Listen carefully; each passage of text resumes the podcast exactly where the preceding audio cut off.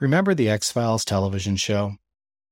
Dana Scully was one of the main characters, a brilliant FBI agent who worked on unsolved cases involving paranormal phenomena. Often skeptical of the supernatural, she was always willing to keep an open mind, and she was also a great role model. She inspired many women in technology, one of them being Lauren Hanford. Scully's inspiration led Lauren into the field of criminal justice and chemistry, and then she made a pivot into computer science and design. The catalyst? Being a desire to make doing homework easier.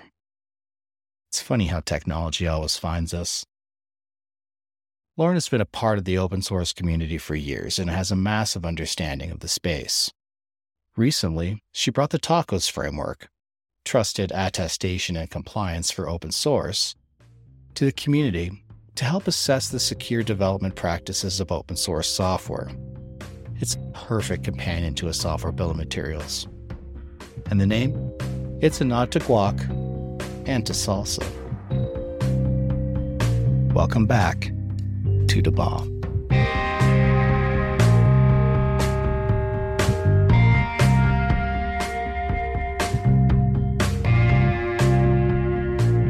Hey everyone, welcome back to daBOM. I'm here with Lauren Hanford from Tidelift. Lauren, tell us a little bit about yourself and how are you involved in software bill of materials and SBOMs?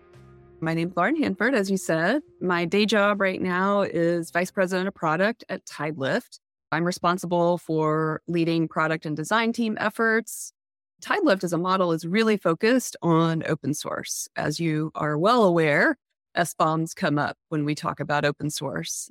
When did you get involved in technology in general?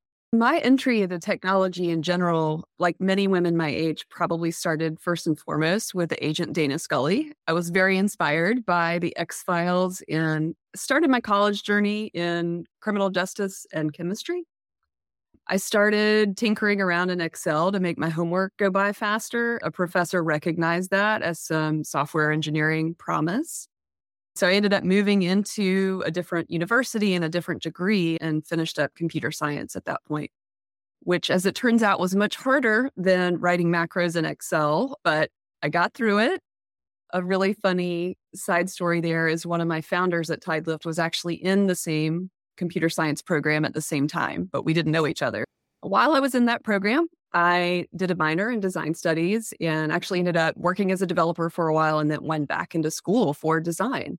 My career has been a real blend of technology and product and design ever since, all of that coming from a real user centered, research grounded place. I'm really fortunate to be able to get to do all of those things today. I get to do a lot of research with open source maintainers. I get to spend a lot of time talking to enterprise open source users and understanding their needs, and then work with my incredible team to design and build solutions. You're on the forefront of the user experience or how people interact with data surrounding SBOMs as they come from the open source community. What's the biggest challenge that you face when talking with these folks about software bill materials, inventory management, and whole supply chain problem? I would say on the consumer side, right? The downstream consumers, both of open source and the folks who are in this new era of SBOM and accountability, some of their biggest challenges are generating them and generating them consistently across their entire application portfolio. The tool set for generating these things is maturing rapidly day over day. But this idea that you need to now be accountable and responsible for knowing where each one of your application teams is at and bringing that into a centralized view is a big challenge. Being able to do meaningful things with that data at that point is, I would say, another challenge. On the maintainer side, I don't think there's as much of a challenge. By and large, maintainers are not paying a ton of attention to these kinds of moments. The way that they think about managing dependencies or any challenges around that is very different from the enterprise. By and large, our data has shown that open source maintainers are not generally aware of any of the executive order, the NIST SSDF, scorecards, or even SLSA. The majority of the maintainers I work with day in and day out have self selected into an intentional software supply chain. So they're going to tend to have more awareness. What are people doing with SBOMs? And what kind of data are you extracting to help the community? A lot of what I'm working on these days, you could think of as SBOM enrichments. At this point, it's generally going to be a best practice that you do need a way to centralize SBOMs into a single view. Any administrator is going to need to have at their fingertips where are my different teams on this journey. But what I'm really interested in providing with the tacos framework is what I would call SBOM enrichments. It's starting with that index of packages that you're using. That's going to be both direct and transitive packages. Then it's taking a look at what are the different secure development practices that went into building out that open source at that moment in time. In other words, you can create a record of the practices that were in place when that SBOM was committed by your application team. You mentioned tacos. What is tacos? TACoS stands for the Trusted Attestation and Compliance for Open Source Framework. We worked really hard to get it to fit into that acronym in order to play well with Guac and SLSA already out in the space in the same way that SLSA is giving folks a concrete way to measure what are the different build time practices in place what are the different security implements along the way. Tacos is giving a broader record actually of did the project have a security policy in place? Who's the security contact? Did they have 2fa enabled on the package manager? Did they have 2fa enabled on the source repository and other pieces of material like that. The data structure is going to interoperate really well with Guac. I know you had a guest on where you talked through that. Guac is able to take in all different kinds of metadata and allow customers to really navigate that metadata. Tacos is a structured format that is about the build practices of the open source maintainer. There's also a attestation system for tacos. What are you attesting? a lot of this information that is in tacos can only be attested to by the actual maintainer. So, knowing if that 2FA was enabled, knowing if a security policy is truly in place and is it right. It's a little bit of a yes and off of some of the OpenSSF scorecard pieces that are taking a scraping automated approach to discovering some of this metadata. What we're doing within tacos is taking a more manual approach. We're working directly with maintainers and we're actually incentivizing the collection of that data. The attestation itself is coming from the maintainer themselves. And then we're able to bundle and normalize that through what would end up being a JSON file that comes out of tacos.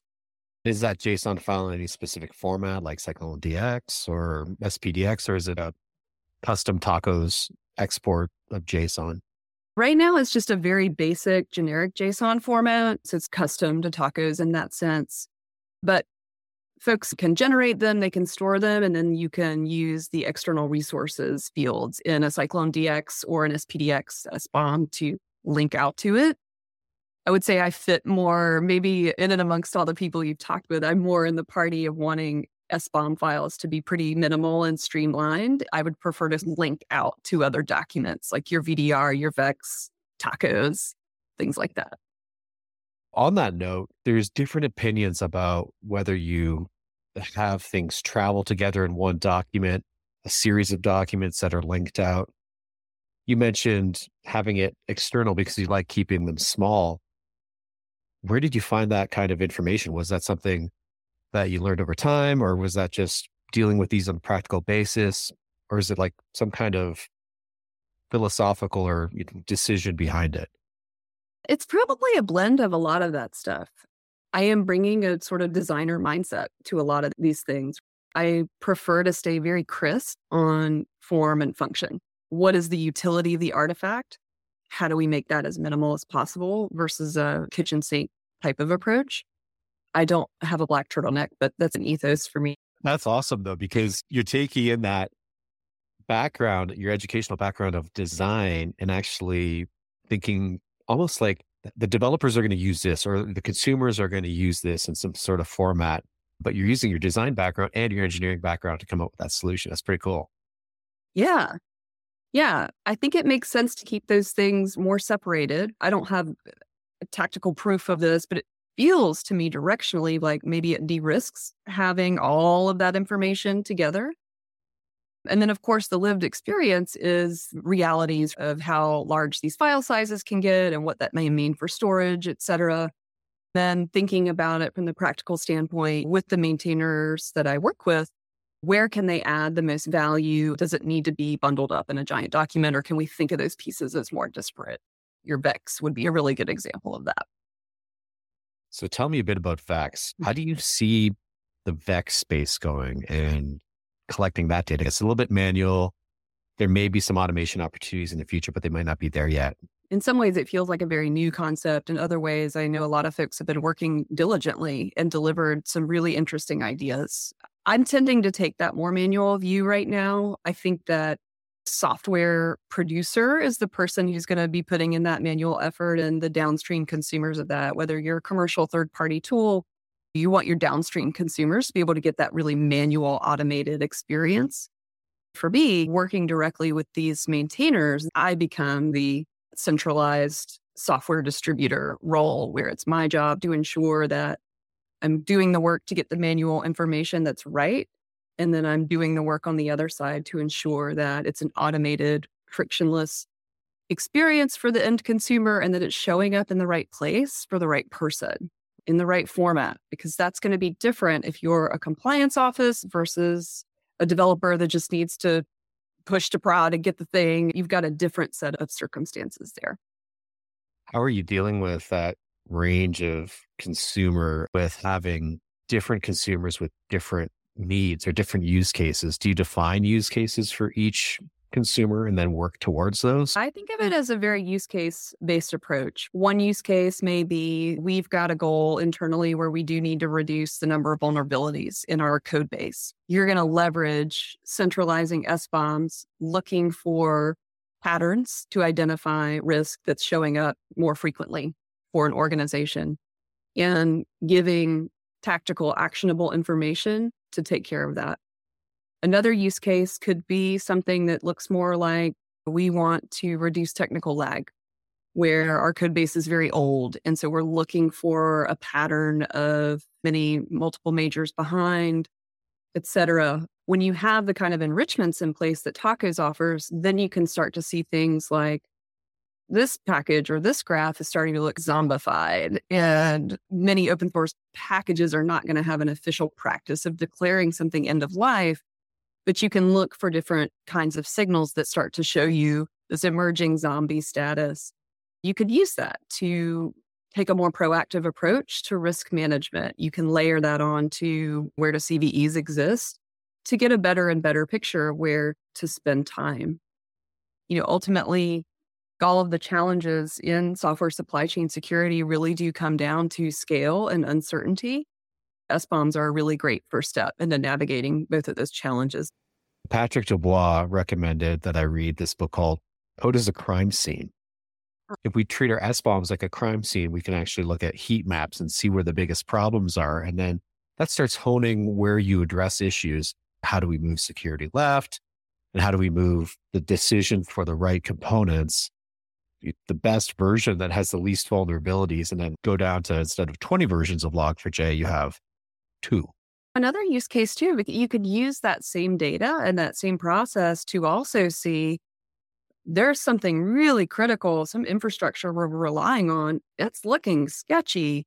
Let's send some of our development resources out to shore up this project. This may be something that it's really important for us to contribute to.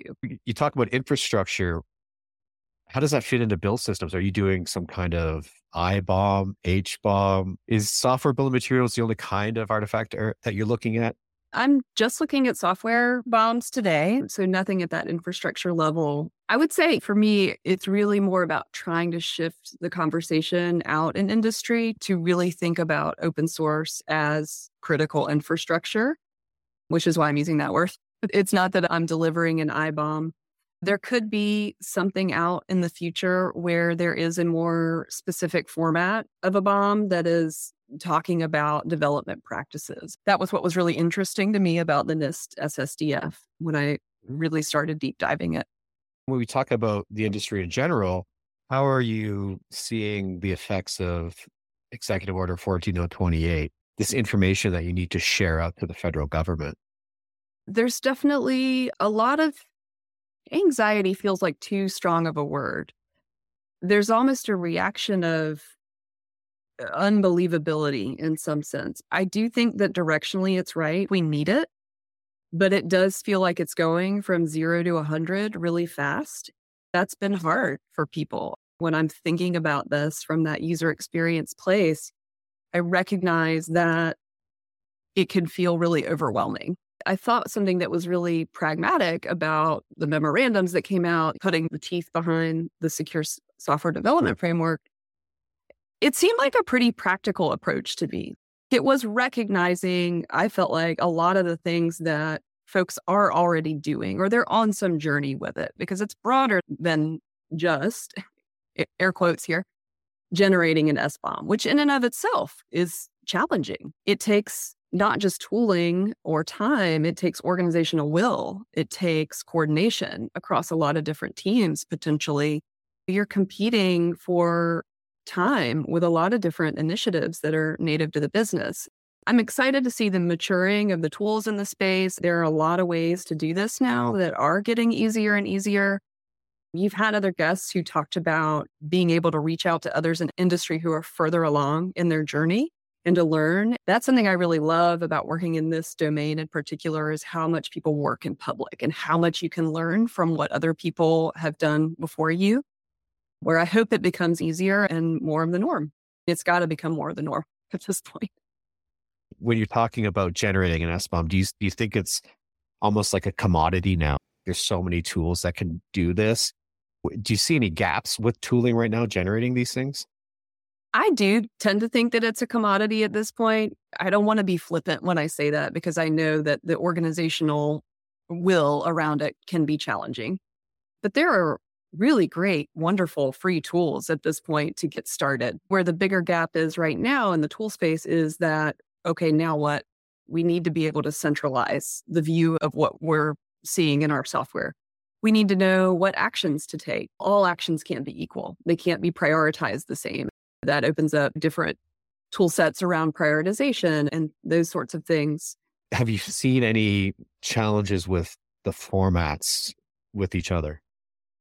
I haven't personally witnessed any of that because of sort of robust research and frankly manual effort that I'm working with in my day to day. But yeah, the need to come to some kind of consensus on these things feels critical.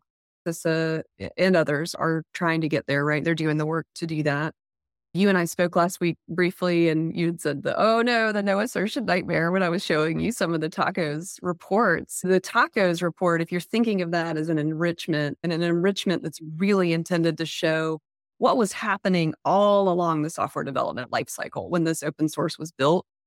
Um, there are going to be some no assertions there right now because you have to get that information directly from the maintainer the space my head is in the day to day is thinking this idea of no assertions could actually be beneficial right now because it's showing that for the 70 to 90% of software being built with open source, how much is really unknown. We've got to do a better job with knowing and making good choices about the commercial software releases that eventually affect you and I and other downstream consumers and our data as someone who's involved in product development around software bill of materials and systems that can support them, what do you say to people who are like, why do I need one? Let's start with from a security perspective. What would you say to a security organization in that respect? Why do they need one? For a security organization, it's really mission critical to have an SBOM mapped to every application under your purview and be able to react with agility when a log4shell moment happens. You do not have time to waste to figure out where in your organization these vulnerable releases of log4j are coming in to ensure that the application teams who have the capability they're working on the project and can get on the right upgrade paths that they have the information they need then you need to be able to go back as a security leader and verify that you got all of it. It does come back to that crime scene idea. That's the most key piece for a security organization. There's a lot of proactive type benefits to an SBOM, but security folks are really belabored with the rise of how many CVEs we're dealing with and really filtering through what's noise, what is really critical, something that gets the level of attention of Log4Shell, It's obvious this is something that we need. It's priority one. But what do you do with that messy middle of everything that may not be as clear cut as that? Eventually, we will get to a place where more proactive approaches become a core part of the security job. But right now, I think in some ways, that more proactive piece is showing up in the software delivery manager, more the DevSecOps role. If their job is really to shore up efficiency and using development time effectively, the more that they can look at a reactive risk posture that's coming from CVEs and a more proactive risk posture where things are starting to look sketchy, the better that they're going to be able to make use of that developer time what these can do for us is enable decisions because it's the data that we have. And especially when you enrich that data and add more information to it, we're really going to start seeing different techniques and approaches to the application of security left in the developer space and even along that build system or build process. And then the artifacts at rest. And of course, when we ship our software to a consumer, chances are they're going to start asking for SBOMs, even yeah. though they don't know what to do with them. It is. It's decision making. It's the triaging risk. It's going out and improving your risk. It's creating more predictability and having more control over your future. When you can see that there's a project you really depend on, you're not going to move away from it. It would be useful to know if that project has shown signal where they are opting in and want to be a part of your software supply chain when I think about Log4Shell specifically, I can't help but think that we as an industry are really taking it for granted in this moment that the maintainers are going to continue to respond to security research and to issue fixed releases. I know that's been generally something that we can count on, but it matters to take that more proactive look and see is this a project that's going to be responsive to security?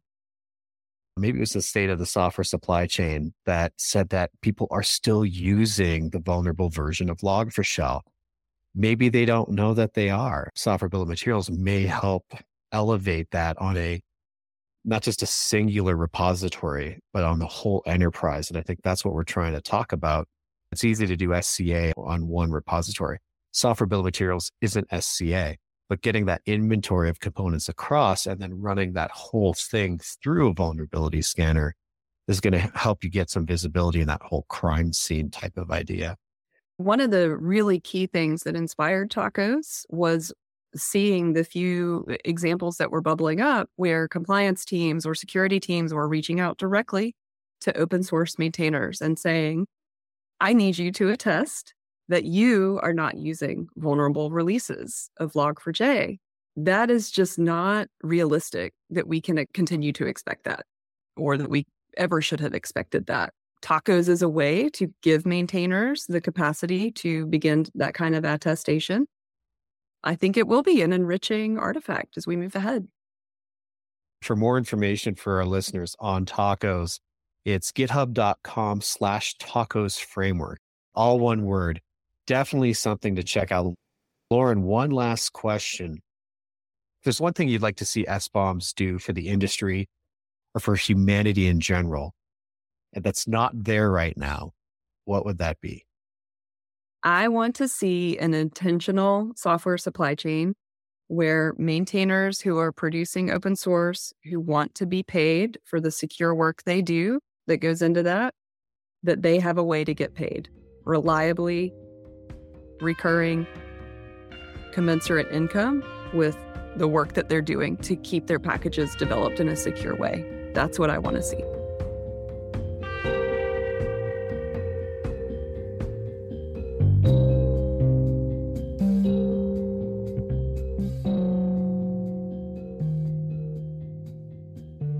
This episode of daBOM was created by me, DJ Schleen, with help from sound engineer Pokey Wan and executive producer Mark Miller. The show is recorded in Golden, Colorado, and is part of the Sourced Podcast Network. We use Captivate.fm as our distribution platform and Descript for spoken text editing. You can subscribe to daBOM on your favorite podcast platform. We're going to be releasing a new episode every Tuesday at 9 a.m. I'll see you next week as we continue to diffuse daBOM.